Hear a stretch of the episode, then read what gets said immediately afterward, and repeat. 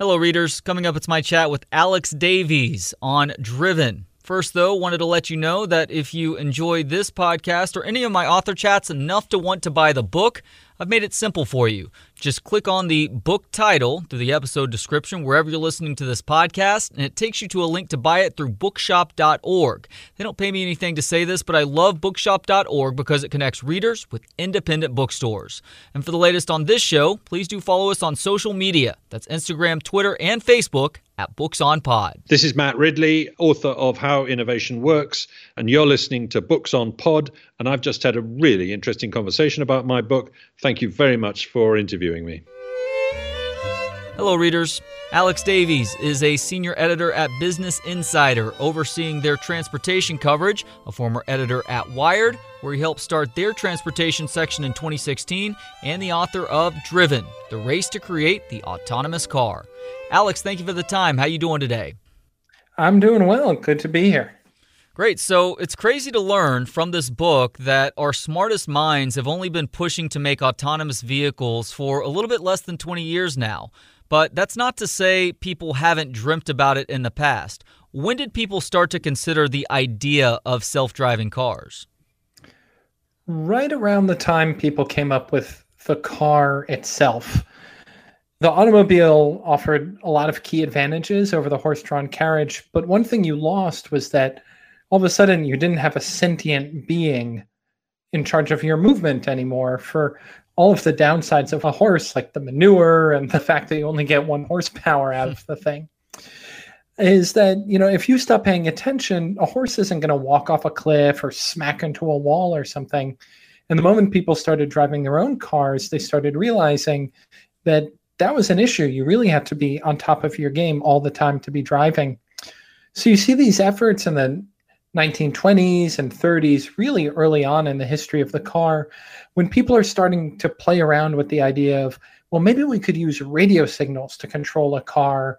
And then in the 50s, slightly more seriously, companies like General Motors, working with RCA, starts experimenting with the idea of embedding magnets in the roadway, like tearing up pavement, putting down magnets, and then putting down more concrete or asphalt. And putting sensors in cars that could then follow those magnets along the road. But it's not really until the 70s, 80s that the computing power and the sensors you need to really make a self driving car start coming along. As with most advanced technology, the modern pursuit to create and innovate autonomous vehicles started with the military. How does Section 220 of the Floyd D. Spence National Defense Authorization Act for fiscal 2001 fit in here, and who was behind this portion of the bill? So, this bill is something Congress passes, the president signs into law near the end of every year it's a military budget. It just says, you know, here's how much troops are going to pay for medical prescriptions. Here are the Air Force bases we're going to shut down because we're no longer using them, all that sorts of stuff. John Warner, who was a senator at the time, did a lot of the writing of this bill, or his staff did a lot of the writing of this bill, but it was his ideas behind it. And he had seen the Predator drone in action. The Predator drone came into service in, in the mid 90s and he thought this was great. All of a sudden, the US military is just as powerful, and you don't have human American pilots in harm's way all of a sudden. Everything seems much more efficient. So he says, This seems like a great idea. Why don't we do this for ground vehicles as well? Which is a very simple thing to say. It's a simple line to draw if that is you don't know anything about the differences between making something fly itself in the sky and making something drive itself on the ground. But John Warner gets a mandate into this military bill that says by 2015, so 15 years out at the time, the US military should make sure that one third of its military ground vehicles are unmanned, basically autonomous.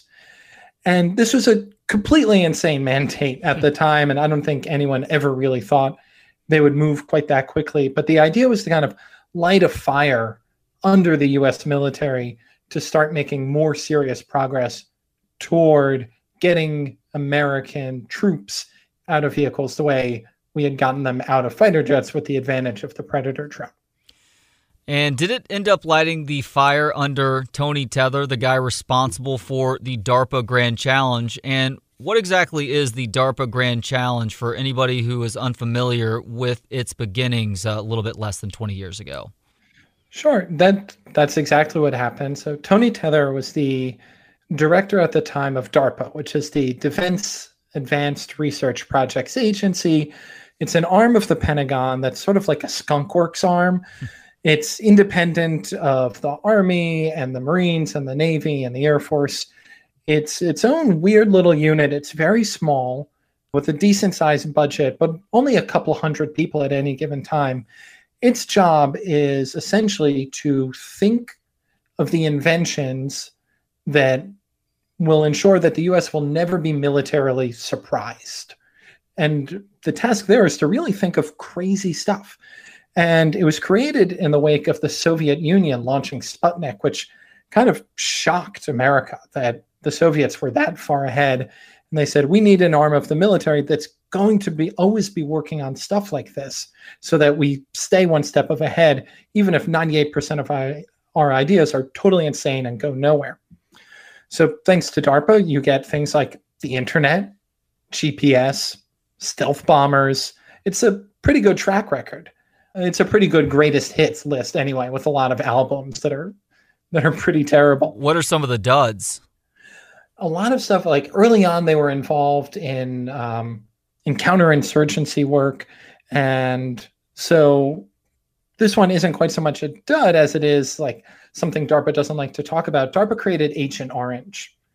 It's the thing, you know, that caused terrible diseases both for Americans and Vietnamese and the people of Southeast Asia and you know a lot of stuff that just never really went anywhere. I remember the phrase monkey based mind control.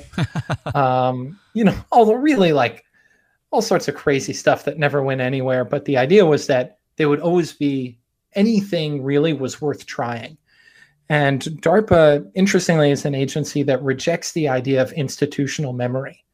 And it's a very high turnover agency. People who come into DARPA usually only last three or four years. And the idea is they always want fresh blood.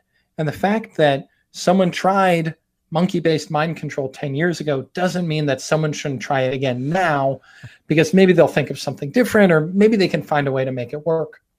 And it's worth trying. And that is the mission of this agency. So when John Warner and the US Congress said, US military, make one third of ground vehicles autonomous, the job kind of naturally fell to DARPA, which for years by this point had been funding early research into the idea of autonomous vehicles. A lot of that work had been going on at places like Carnegie Mellon and Stanford, universities with big robotics programs, MIT also, and then at your usual roster of big defense contractors. But by 2001, when that when that bill came into effect, or 2000, sorry, Tony Tether, the DARPA director, really wasn't happy with the progress they had made. DARPA spent God knows how much money and a couple of decades funding research, and it just wasn't making that much progress. Or you get these academic institutions and they'd say, okay, we'll take 18 months and we'll we'll accomplish these very small goals, and everything was moving really incrementally. Now all of a sudden you've got this mandate. You've got 15 years to actually figure this thing out. And so Tony Tether in 2003 says, let's do something a little differently. And DARPA, by virtue of being its own weird agency, gets to play by some of its own rules. It doesn't have to let out contracts. There's actually a congressional bill that says if DARPA wants to, DARPA can have a contest with a prize up to $1 million. If it wants to offer any more, it needs congressional approval. So Tony Tether in 2003 says we're not making enough progress on self driving vehicles, unmanned autonomous vehicles. We really need this for the military. And at this point, we're starting to get enmeshed in wars in Afghanistan and Iraq. And so all of a sudden, the problem seems more pressing than even just that congressional mandate makes it. So he says, forget this stuff with the contractors, with the universities. Let's have a race. In March 2004, we're going to host a thing called the DARPA Grand Challenge. anyone in the country who wants to build a self-driving car, bring it to the Mojave Desert in California, and we'll race them across the desert. Whoever comes in first place gets a million dollars. And that's the DARPA Grand Challenge. It's such a wild premise. And I even remember reading about it back in the early part of this century. I would imagine, well, I know for sure because I've read your book, but it did not go off without any hitches. How did that first challenge end up for Tony Tether and the people of DARPA? Oh, it went terribly. the first DARPA Grand Challenge was such a disaster, partly because the the timeline was relatively short. So really from the time competitors got all of the rules and a full understanding of what the race would be until race day was just over a year, which really is not very much time at all to figure out how to build a self-driving vehicle from scratch. So most of the more serious teams come from universities. From the beginning, Carnegie Mellon's team, which is run by one of the country's preeminent roboticists at the time, a guy named Red Whittaker. He calls his team the Red Team. Hmm. Red is not a humble person. he is a very accomplished roboticist. This is a guy who built robots in the 70s that went into the partially melted down reactor at Three Mile Island. He built these eight legged robot things that looked like huge spiders that would crawl into Antarctic volcanoes. He built robots that were made for Mars and other planets. And so when DARPA says we're going to host this grand challenge, Red Whittaker's thought isn't, I'm going to participate. His thought is, I'm going to win. Because who else has any business winning this kind of competition? So Carnegie Mellon's red team is from the beginning a front runner. But you get lots of other interesting entries. You do get what DARPA really wants is along with university teams, you get high school teams, you get people who are really just working out of their garage. There's a story of one DARPA official went on a site visit to visit one of the competitors. And this was part of the weeding out process because not everyone could actually bring their vehicle to the desert. And he knocks on the door, and the competitor's wife opens the door and she says, Are you the guys that have got my husband trying to mortgage this house to fund this effort? and so they end up having their meeting a little like at the diner down the road because they are not welcome in this house. Well, and along those lines, and uh, this speaks to the brashness of Red Whittaker, there was also something within the Carnegie Mellon group called the Red Widows, too. The Red Widows, yeah. This was not something that people got into lightly. And you see this on a lot of teams. People got really invested in the idea of the Grand Challenge and talking to people about it, it wasn't just a million dollars. I don't think people cared about the money all that much. They thought it was great, but I don't think people really thought they would win or thought they would get it necessarily. And I think it wasn't really the financial motivation. People just got really excited about this idea. The thing I kept hearing from person after person was this was so cool. And the peon of of the future self-driving cars are right up there, you know, with jetpacks. They are the thing you've got to have. And all of a sudden, these people are being tasked with building the future. So they get really into it. And on the red team, you get a group of men, and it was largely male dominated, but there were plenty of women competing on these teams. But Carnegie Mellon, you get what you call the Red Widows, or these people who are become so committed to Red Whittaker's team and this effort to win the DARPA Grand Challenge that their wives become effectively widows for this year, year and a half. And Red Whittaker once said to me, he goes, There are no Sundays, there are no holidays. and I, the most telling thing to me in that quote is that he didn't even think of saying there are no Saturdays. Like it wouldn't even occur to him that Saturday would be a day off. So you do get a lot of enthusiasm, but it turns out essentially that one year to try and crack this challenge just isn't enough time, and that most of the competitors who were accepted to the finals just really weren't ready. So when you get to race day itself, which is March 13th, 2004, DARPA has this whole thing planned. It's 142 miles from Barstow, California to Primm, Nevada, just over the state line. They've got a whole media set up in Primm, a whole award ceremony ready they figure at least a couple vehicles will finish this race. And They've got the big check ready, the big million dollar check ready. And the vehicle that goes the farthest is Carnegie Mellon's red team, their modified Humvee called Sandstorm. It goes 7.4 miles before it gets stuck on a rock, doesn't recognize this, and burns its tires up until the rubber melts off. Most vehicles went well under a mile, most went under 100 yards. Hmm. They'd go in, lose a sense of direction. One just drove through barbed wire and drove off into the desert. One flipped over when the road rose slightly. One Jeep shot out of the starting gate, stopped, did a U turn, and drove back to the starting line. It was a real mess, and the media had a lot of fun skewering DARPA for promising this great race. And then I think the headline was failure DARPA robots all fall down. Well, they were having to eat their own words not too long after that. We'll certainly get to that. And while we don't have time necessarily to go over every competitor in that first race, I think it is important for what we'll be talking about throughout the course of this conversation to have you tell the people about one of the other leaders of a team in that first race, the head of the blue team, Anthony Levandowski. Who was Anthony Levandowski at this time? So in 2003, when he first hears about the Grand Challenge. Anthony Levandowski is a graduate student at the University of California, Berkeley. He's getting a master's in industrial engineering. He had grown up in Belgium with his mother, who is French and working for the EU. And when he got to high school, he moved to the US to live with his father, who is American, living in Marin County. And Anthony, even from 14 years old in high school, had a very entrepreneurial streak. He would buy candy in bulk and sell it at a markup to his fellow students. He started web service companies. He always kind of had a knack for thinking of what was the next idea, what was the way to make money.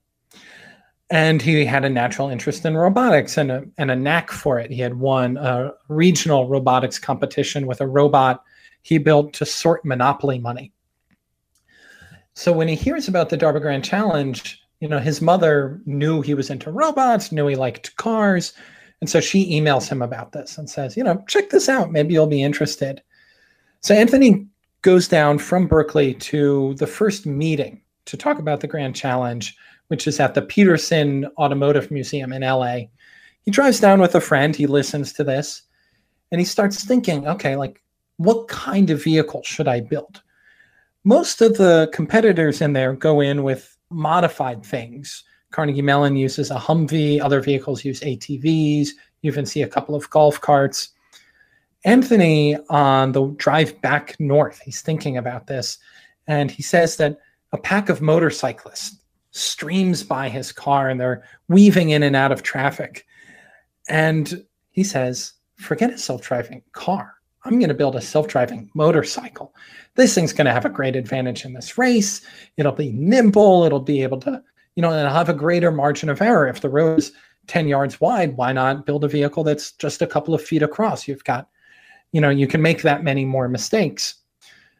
So he spends the better part of a year, though, just trying to figure out not how to make a motorcycle drive and navigate itself, but how to make a motorcycle stand up on its own. But I think you've got to give him credit. It was probably in retrospect not a good way to win the grand challenge, but Anthony's got this knack for entrepreneurism. And so virtually every article you read from the time about the grand challenge mentions at least two teams. Everyone mentions Carnegie Mellon as the front runner, and everyone mentions Anthony Levandowski as kind of the zany, bootlegged underdog in this race. So Sebastian Thrun was not in the race. He was actually in the crowd for that very first DARPA Grand Challenge. Who exactly was he at the time, and what did he realize about the contestants that helped him with his entry in the ensuing DARPA Grand Challenge? Sebastian Thrun was another roboticist. He had actually done a fair bit of work at Carnegie Mellon. He spent several years there working with Red Whittaker. He was originally from West Germany and was something of a superstar computer scientist. So Carnegie Mellon lured him to the US. And then after a few years there in Pittsburgh, Stanford lured him out to California and put him in charge of its artificial intelligence laboratory, which is kind of a vaunted institution. It was one of the first places where real artificial intelligence work had happened decades earlier.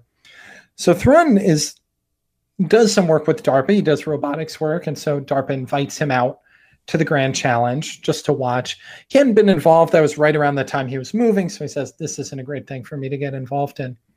But he's sitting in the stands and he watches vehicle after vehicle totally fall flat on its face, some pretty literally. And he says, none of these vehicles see anything. They're not seeing the world. And he realizes that a lot of teams had overplayed the hardware aspect of this challenge. They had put a ton of effort and months and months of work into making these incredibly beefed up vehicles that could handle the rigors of the desert. Whereas the the road, if you could actually stay on the road, the driving itself wasn't that tough. And Thrun thinks about it and says, the real challenge here, this is a software challenge. It's not a hardware challenge. So when DARPA says the 2004 race was a failure, but we're going to do this again in 2005, come back 18 months, and this time the prize will be $2 million. Thrun says, okay, now I've got to get in it because I think I can do a lot better than these guys. And, you know, I said earlier, Red Whittaker is not a humble guy. Neither is Sebastian Thrun. Hmm. They're very different in demeanor. Sebastian's like kind of a little more suave than Red is. Red is this very big, brash ex Marine. Sebastian's like cool, very, very, always very nicely dressed. But he's got an ego on him too. And he thinks, I can beat these guys. I can beat my old colleague Red and I can beat everyone else in this field. So he teams up, he he builds a small student team and he teams up with Volkswagen, which comes in with a very tempting offer, which is we will handle the hardware aspects of this vehicle. We'll give you a vehicle that we will wire up to run off of the computers that you build and we'll toughen it up a little bit for the desert. And your job is just to make the software. Sebastian comes up with all of these different software tricks, these things that are very early examples of machine learning to create his vehicle, which is which he calls Stanley. And after just a few months of work, he says, Our first challenge, we're going to bring it down to the old Grand Challenge course and we're going to see how far it goes. My goal is to, within three months, one semester, build a vehicle that can go at least a mile.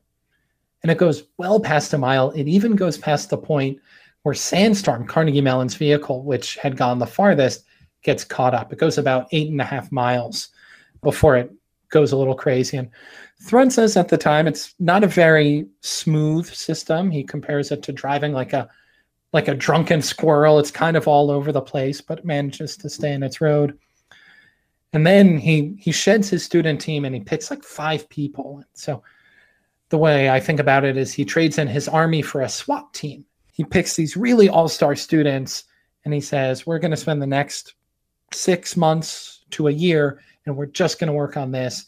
And he builds the vehicle that ends up winning the 2005 Grand Challenge. So Levandowski tried to qualify for that second race, but unfortunately his motorcycle didn't cut it. And this time around, there were enough capable vehicles that he did not make it to the finals. However, Thrun and Levandowski end up partnering with Google afterward. What did they end up doing for Google after that second race?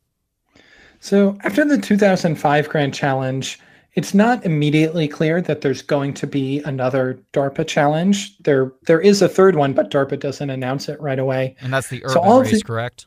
That's the urban challenge, yeah. yes, in 2007. But it's maybe six months after the grand challenge that DARPA actually announces they're going to do this. So in the meantime, all of these competitors kind of go home and think, all right, well, what do we do next? What do we do with all of this tech that we've developed? And one thing that Thrun had gotten really interested in while he was training his vehicle was he would enjoy just looking at its camera feed as it drove around the desert where he was testing it and just seeing like, oh, isn't it neat? Like it's like this car drove and I can go through kind of this virtual map. And so he assigns one of his students to turn this into a real software tool and he he creates a company that he calls VueTool, which eventually it gets bought up by Google, which is interested in doing something that becomes Google Street View. Google founder Larry Page had been working on a project that Looks very much like Street View today, but had been the team he had was using this very inefficient process. And when he sees what Sebastian Thrun has created with VueTool, he says, Oh no, you've got to come into Google. I'm going to hire you and you're going to do this. And Sebastian brings Anthony along with him. They had met through the grand challenges. And Sebastian wasn't especially impressed by the motorcycle itself. In fact, when he gave talks later about the Grand Challenge, he always included training clips of the motorcycle falling over, over and over and over, including one time it jumped over an embankment and fell into a pond and drowned itself. But Sebastian was very impressed with Anthony himself. He thought, this guy for someone who has created his own team managed to get his own funding. Like he's a real go-getter and i and i like the way he thinks. He's a very outside the box thinker. So he brings anthony along into google to help him build up street view and they map something like a million miles in just a couple of months and blow larry page away with the speed and and skill with which they build up that program. And that ultimately leads to them heading up the Google push to create an autonomous vehicle. There were a few different versions of the story that compelled Larry Page to have that company attempt to create automated cars that were fit for public streets. Which version of that story do you believe? Yeah, so this is one I could never quite get nailed down because I think everyone likes to have their own image and their own role in the story because it's a really important moment the moment Google decides to create its own self driving car team effort. Because Larry Page had attended the, the 2007 Urban Challenge, which is the one that actually puts vehicles in a mock city. So, for the first time, instead of just driving across the desert, you have robotic cars doing left turns into traffic and handling intersections and parking lots. And all of a sudden, it becomes much easier to see not just the military aspect of this, but how these things could apply in the civilian world. And the opportunity to make a lot of money doing this. Transportation is trillions of dollars. And if you can bite off a tiny piece of that, you can dwarf even what Google was at the time. So the story, I believe, comes down to some version of this. Anthony and Sebastian Thrun had kept kind of quietly plugging away at the idea of self driving cars Anthony got invited onto a Discovery Channel show called Prototype This, which was a one season kind of engineering based show. And one of their challenges was to make pizza delivery automatic, to free pizza delivery from the delivery guy. And Anthony participated in that episode, and he brought in a version of his self driving car that he had made um, in a Prius this time. The motorcycle was long retired. It was hmm. actually in the Smithsonian by this time, where it still is today. And so they drove a pizza from the North Beach neighborhood of San Francisco to Treasure Island, which is this island in the middle of the San Francisco Bay where the show was filmed. And I think the story goes something like that was Anthony's effort to keep pushing at this technology and to show Larry Page that this was something worth pursuing where maybe Larry Page wasn't totally into it. That's one version of it. Sebastian Thrun's story version of the story actually downplays his own role. He says Larry came to him and says, Sebastian, I want you to build me a self driving car. I've wanted this my whole life. You're the guy who can do it. Build me a team. So it's hard to pin down exactly who was motivating this, whether it was Anthony and Sebastian quietly pushing Larry Page to do it or Larry Page pushing the idea on them. But ultimately, they decided this is something that Google needs to get serious about. So, in at the end of 2008, Sebastian Thrun brings together the best self-driving car engineers he knows, and they're all veterans of the Grand Challenges and Urban Challenge. It's essentially an amalgamation of the Carnegie Mellon teams and the Stanford teams which are the two top competitors in each of those races. And now they all they all come together as one. What were the initial goals of this project? The initial goal was very open-ended. It was something like make a self-driving car, whatever that means. But Larry Page and Sebastian Thrun were smart enough to know that that was much too open-ended a question. You needed something more distinct as a goal and more short term to get the team going. So they come up with a challenge that has two elements. The first element is in the next two years, drive 100,000 autonomous miles on California roads total. So those can be highway roads. You can do the same stretch over and over again. That's the mass scale challenge. The other one is the really tricky part. Larry Page and Sergey Brin, his Google co founder, who's also involved in this project, sit down with Google Maps and they select 10 different routes of California roads, each about 100 miles, so 1,000 miles in total. And they say, Your car has to be able to drive each of these routes from beginning to end without any human intervention. It has to do it entirely by itself. So they go and they pick like the nastiest routes they can imagine. You know, they pick San Francisco's famous Lombard Street, the back and forth street down a really steep hill. They pick, you know, the toughest highway routes, the trickiest areas of San Francisco and Los Angeles. And so it's about a thousand miles in total. And so the team calls this the Larry 1K. and this is their first real challenge is to make a car that can do all of these roads. Because the 100,000 mile thing ends up being relatively easy. They've got a fleet of maybe a dozen cars. Each of those cars is driving up and down the 101 freeway and the you know a couple other freeways in the Bay Area all day. And so they hit 100,000 miles no problem.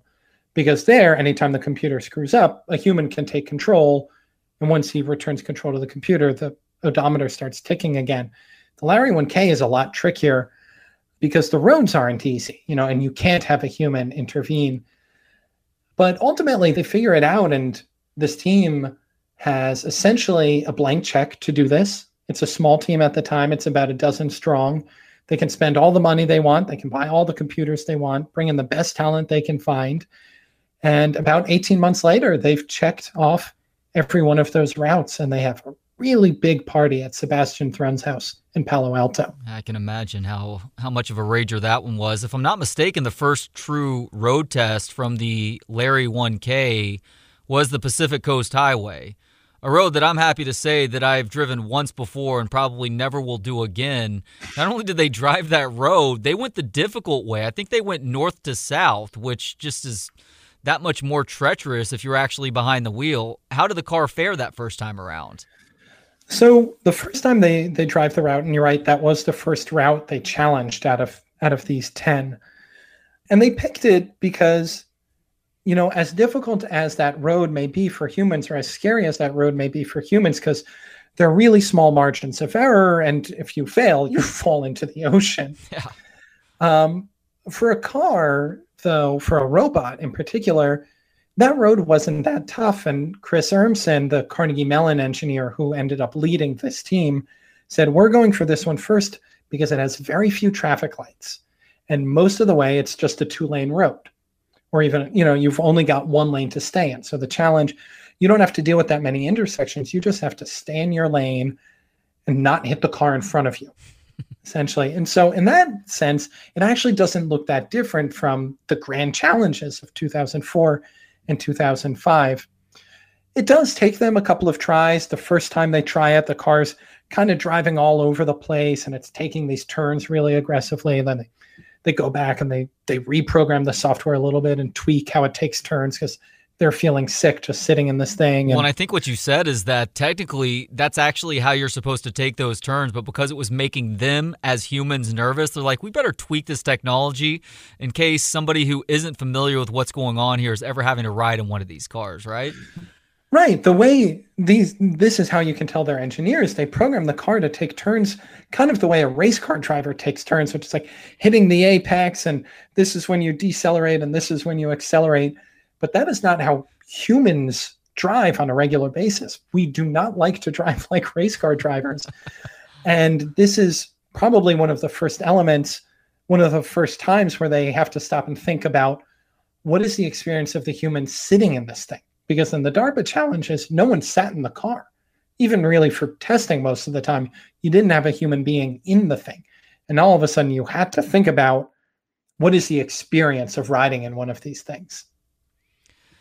So we're going to fast forward just a little bit. Ride sharing really starts to catch on in 2013.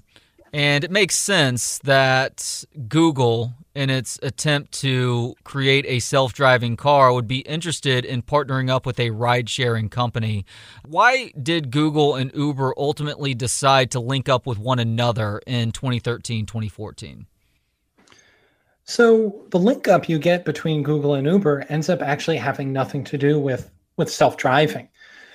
Uber at the time was kind of this booming company on the rise. And if you remember, in like 2010, no one had heard of ride sharing. The idea that you would hire someone other than a professional taxi driver to take you anywhere was hmm. insane. And five years later, it was totally like it was like the only thing you would do. And this is the difference between my younger brother and I, who's five years younger than me. He said, Wait, how'd you get through college without Uber? I was like, We took taxis or we walked. And I went to school in Minnesota. It was freezing. And so Uber was revolutionary and it was absolutely exploding as a startup. And so Google, which has more money than it knows what to do with, is looking to invest in up and coming companies. And so Larry Page wants to put an investment into Uber because he says this company's doing great, got plenty of money. This seems like a perfectly logical way to invest some of it and, and make even more money. Travis Kalanick, the Uber CEO, comes in thinking,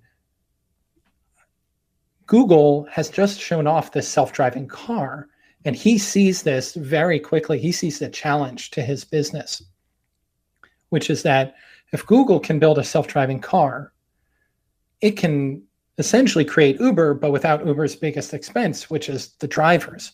I mean, Uber was very far from profitability at the time. It's still pretty far from profitability right now, even as a public company, because it still has to pay its drivers. It doesn't get to collect all of those fares. So Kalanick sees two things. He sees one, if someone else creates this technology, they're going to completely eat my lunch. And two, if I can get this technology into my cars, I can solve my biggest problem, which is profitability. So he goes in thinking we should absolutely collaborate on self driving cars, but Google actually rebuffs him on that front. They say, no, this investment, this is just a regular investment. We don't actually want to work with you. We don't want to do what seems the natural thing, which is to put our self driving technology into your fleet of cars. That's interesting. So they both went into that deal understanding that they were never going to be in it long term in that regard, with Google self driving cars helping Uber eventually turn to profitability. Correct. That, that was not part of the deal. And so what happens is Kalanick comes away from that thinking, well, if Google's not going to work with me on this technology, I need to develop it myself. And so through 2014 and early 2015, he starts thinking about how can he build a team that can rival Google's and catch up on some of the work. By this point, Google's team has been going full force on self-driving technology for 5 years, and Google is starting to talk about launching its own service that'll that'll look something like Uber. So Kalanick knows he's got to fire back and hard. And so I believe that's when Uber decides to contact the robotics company NREC and ultimately work with them as well. It's interesting because Google had six years of a head start on perfecting this technology for public consumption, but they squeezed pretty hard when they heard this news, when they heard that Uber was going this route. Why was that so concerning to them, considering that they did have that six year jump? The really tricky thing about self driving technology is that the hard part doesn't come at the beginning. Getting started is the easy part, which is why, in retrospect, the Larry 1K, the success there, that was just the team kind of figuring out the most basic things. You know, even those 10 routes, for all their difficulty, were relatively manageable compared to the real task you have to do, which is to figure out how to make a robot that can handle absolutely everything that could ever happen on the road. The scale of that task is hard to grasp, and it was hard to grasp for these engineers who felt really successful early on. And the reason they got scared when Uber started its own program in 2015 was that after six years of work, they didn't feel particularly close to being done. Hmm. They were reaching the limits of what they knew their technology could do at that point, or they were really starting to plateau. That was the problem. In the early years, you saw this incredible rate of improvement. And by 2014, 2015, that has slowed to a crawl. You know, they're still making steady progress, but they're spending way more money. The team has ballooned to hundreds of engineers, dozens of cars in these fleets, or hundreds of cars in these fleets. And they're not making the same progress anymore because the volume of the task is really hard. And then Uber comes along with all of this ambition and all of this money that it's willing to spend. And now, for one thing, Google has to fight to keep its talent and it has to fight to bring in the talented engineers. And within the robotics world, it's not that big a world. And so there isn't that much talent. That's still something of a bottleneck today.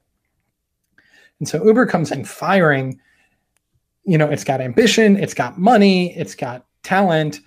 And all for the first time, Google sees a serious threat to its dominance in a field that it had had entirely to itself for years. Well, I guess now would be a good time to bring Levandowski back up. He is with the Google team this entire time. How and why does he end up leaving Google for the Uber team, though? So, the other thing that happened in those six years at the Google team, which is called Project Chauffeur, the chauffeur team, is that you get a lot of infighting. For the first two years or so, really when they're working on the Larry 1K, the team is very united. They have one goal, they know exactly what they need to do. It's small, everyone kind of has their area and they charge forward, and everything's pretty copacetic early on in these days, Anthony Levandowski and Chris Urmson, who's the leader of the team, are, are roommates. That's how well they get along. Anthony says, You know, Chris, you're moving here from Pittsburgh. You don't have a house yet. Live in my house. I've got plenty of room. So it's like, Great. What a nice guy. Their relationship entirely falls apart over the next couple of years because they are diametrically opposed characters. Chris Urmson is like really your like typical Canadian guy. He's like very careful. He moves slowly. He thinks everything through. He's very research oriented. Anthony is very much the opposite. Anthony is a cut corners, make progress, move as quickly as possible to something you can actually put in the market kind of guy. Real life odd couple. Except where I feel like it's Felix and Oscar kind of like each other. These guys end up hating each other. They can't stand each other. They end up fighting for control of the team. Chris wins that. They end up fighting over who gets the biggest bonus. Anthony, for various reasons, gets a much bigger bonus than Chris does. And they each kind of have factions within the Google team. There are people who are Team Anthony and there are people who are Team Chris.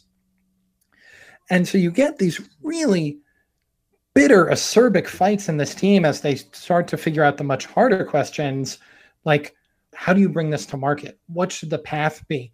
Who should lead this thing? How safe is safe enough? And so they end up having these idiotic fights. Everything becomes a proxy battle for control of this team and its direction. They have one fight over whether the car's self driving system should have an on button and an off button, or one button that does both off and on. This is a fight that people are yelling over. Hmm. And so by 2015, Chris has basically won the battle for control. He is in charge of the team. Anthony's been sidelined. He's in charge of some small little thing. He's totally in the corner and he's really unhappy about it. But because of a very strange bonus structure, they don't get their big payouts until the end of 2015, which was right around the time Travis Kalanick realizes that self driving cars are harder to make than he'd hoped. He's a year into his program his team hasn't made the progress he wants. And now all of a sudden, Anthony Levandowski's got his big paycheck from Google and he's looking to leave. And these two, where Chris Urmson and Anthony Levandowski are diametrically opposed, Anthony Levandowski and Travis Kalanick get along really well. They connect almost immediately because they think about the world of business in a very similar sense. And so they hatch a scheme whereby Anthony will leave Google, create his own startup, which will focus on self driving trucks and then almost immediately afterward, Uber will buy that startup and thus bring Anthony and his talent and some of his loyal engineers into Uber, and that'll supercharge their effort. And also, as this was ultimately found out, some very important documents that had to do with Google's business dealings and some plans and things like that from the Google to the Uber team. We'll get to that a little bit more here shortly. However, something that has been conspicuously absent in our conversation, Alex, is the big three U.S. automakers. When did they start seriously considering autonomous vehicles as part of their business strategy? And what are some of the most valuable fruits that have arisen from that labor over the last half decade or so? So, for the middle half of my story, the automakers pretty much disappear. They're involved to a decent extent in the DARPA challenges. Ford has a team there. GM works very closely with Carnegie Mellon in winning the 2007 Urban Challenge. So they're right in it. But when the challenges wrap up, that's the end of 2007, right? Remember what happened to the automakers in 2008.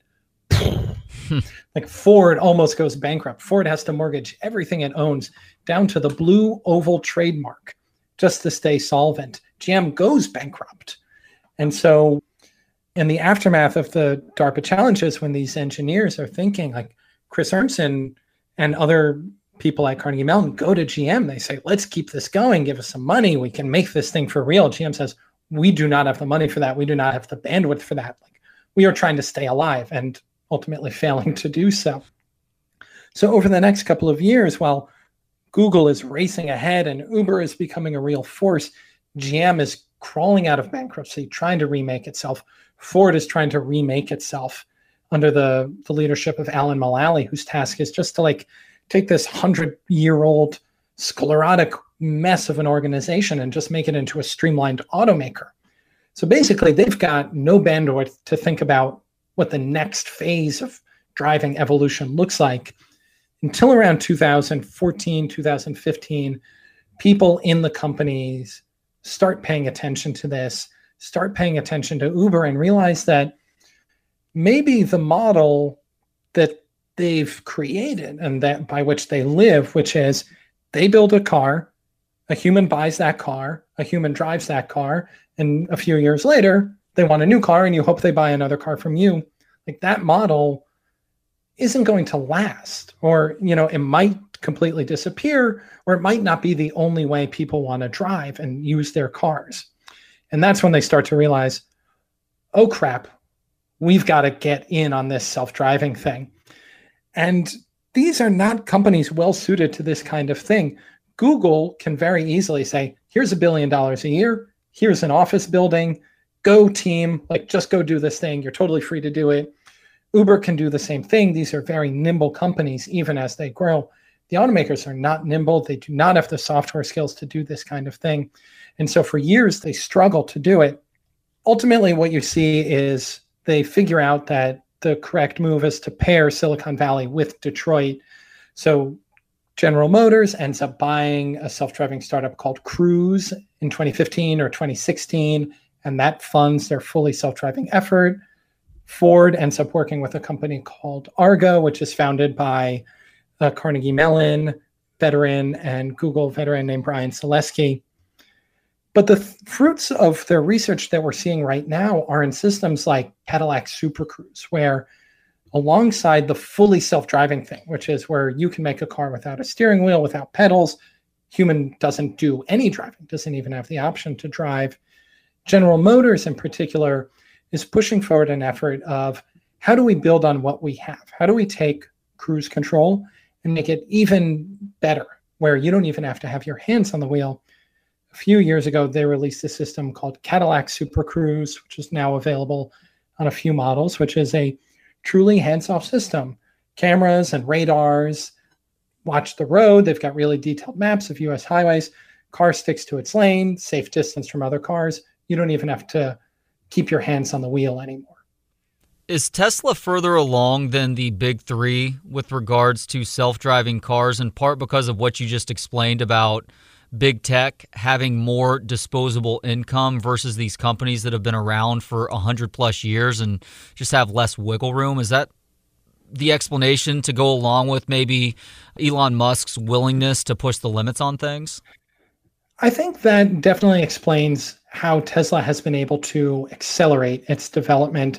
So Tesla Autopilot works a lot like Cadillac Super Cruise, where it's meant for highway use, but the car can keep itself in its lane. It can occasionally pass other vehicles. It'll really do the task of highway driving so the human doesn't have to have their hands on the wheel all the time. Even though Tesla, you are supposed to technically keep your hands on there. Most people don't, and it, Elon Musk certainly doesn't when he shows it off. But they started developing that program a couple of years after Cadillac started Super Cruise and released it a few years before Super Cruise came out. So they definitely move much faster. And Tesla's key advantage is that it does a lot of work with over the air software updates. So they can update the, your car software years after you've bought it, just the way your iPhone or Android phone can. And so they can say, you know, we've made autopilot a little bit better. Download this new software patch, and your car will now be able to handle all of the situations it has to take on even more cleanly than it does.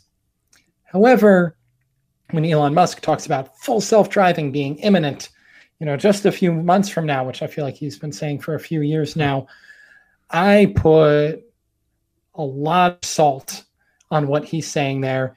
Elon Musk has a really long track record of missing deadlines, and there's really no evidence that I have seen as someone who follows this area quite closely that his cars will be anything like the fully self driving description that people may have in their minds.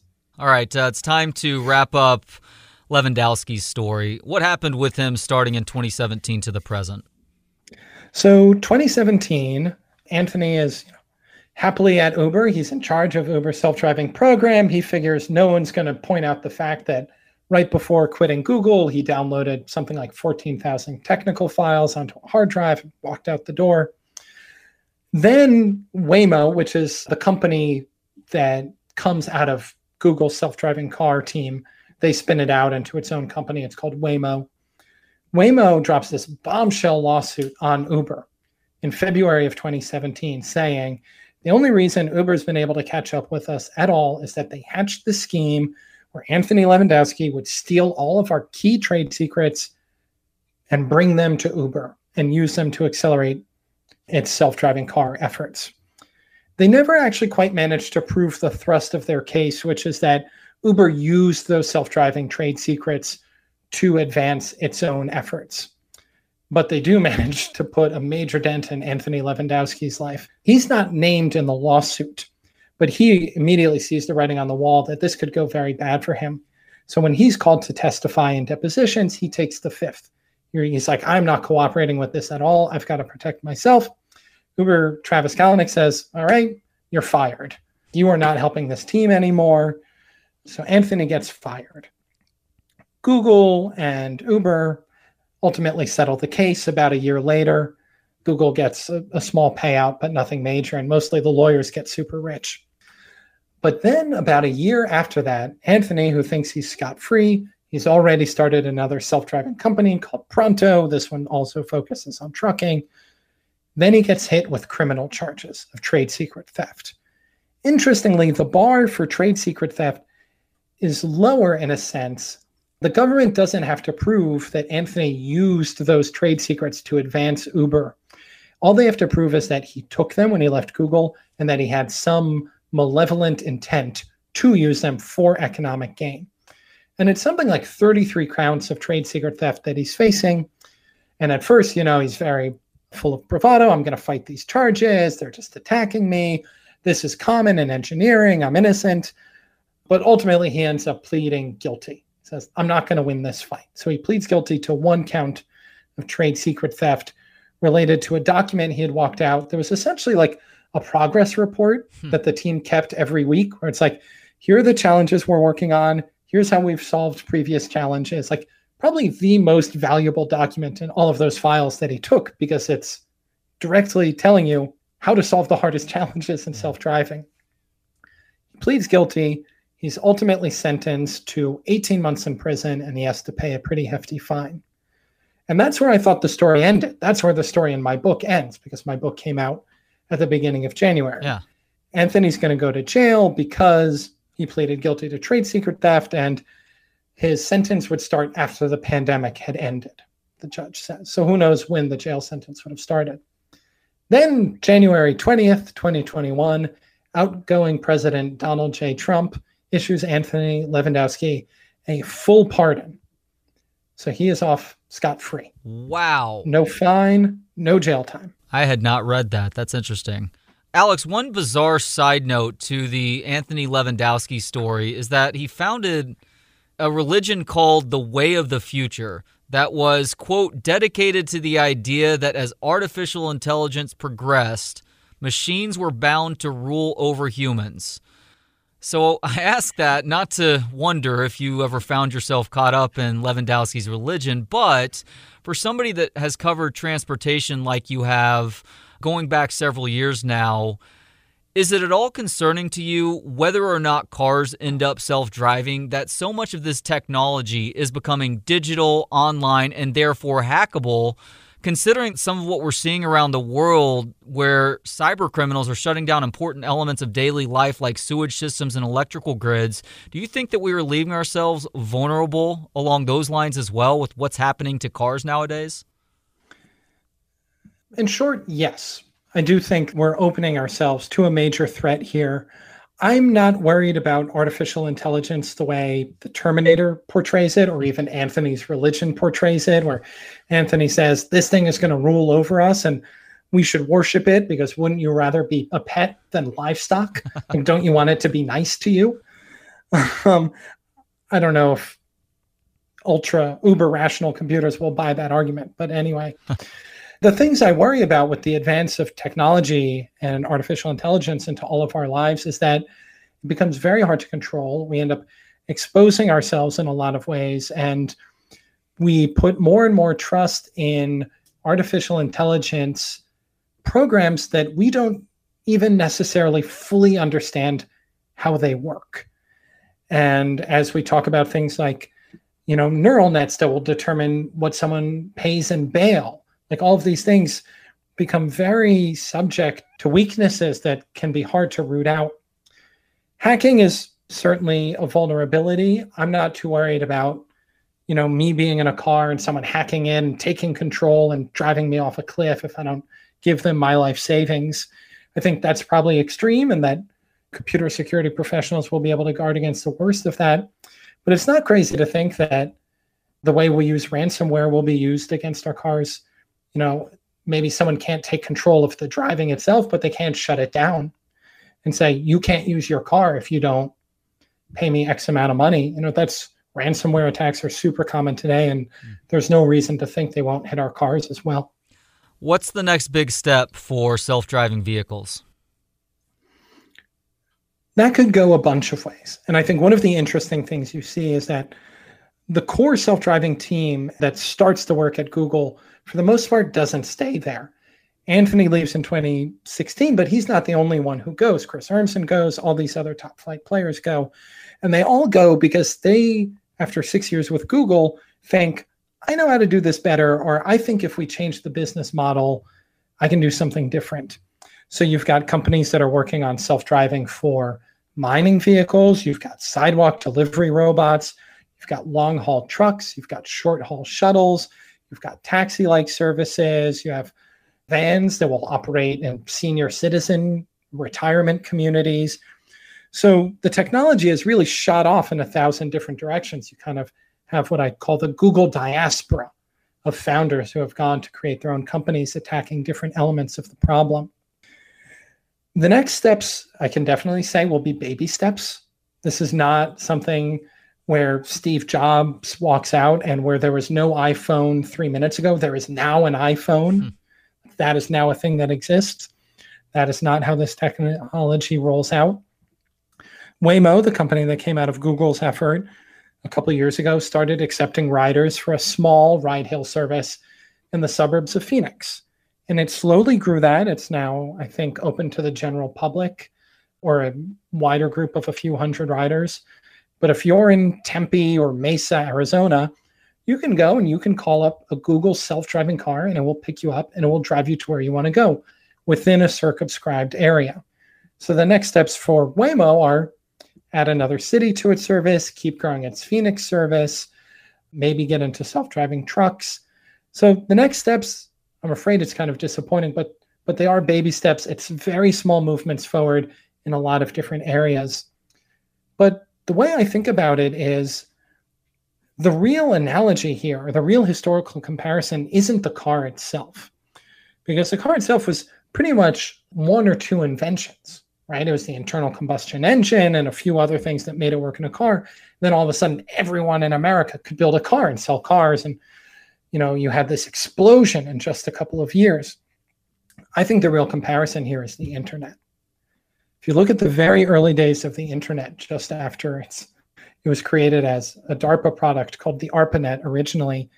It was useful for very few things for very few people, right? The military used it a little bit, academics used it a little bit, you could trade messages. And then over time, year after year, it could do more and more.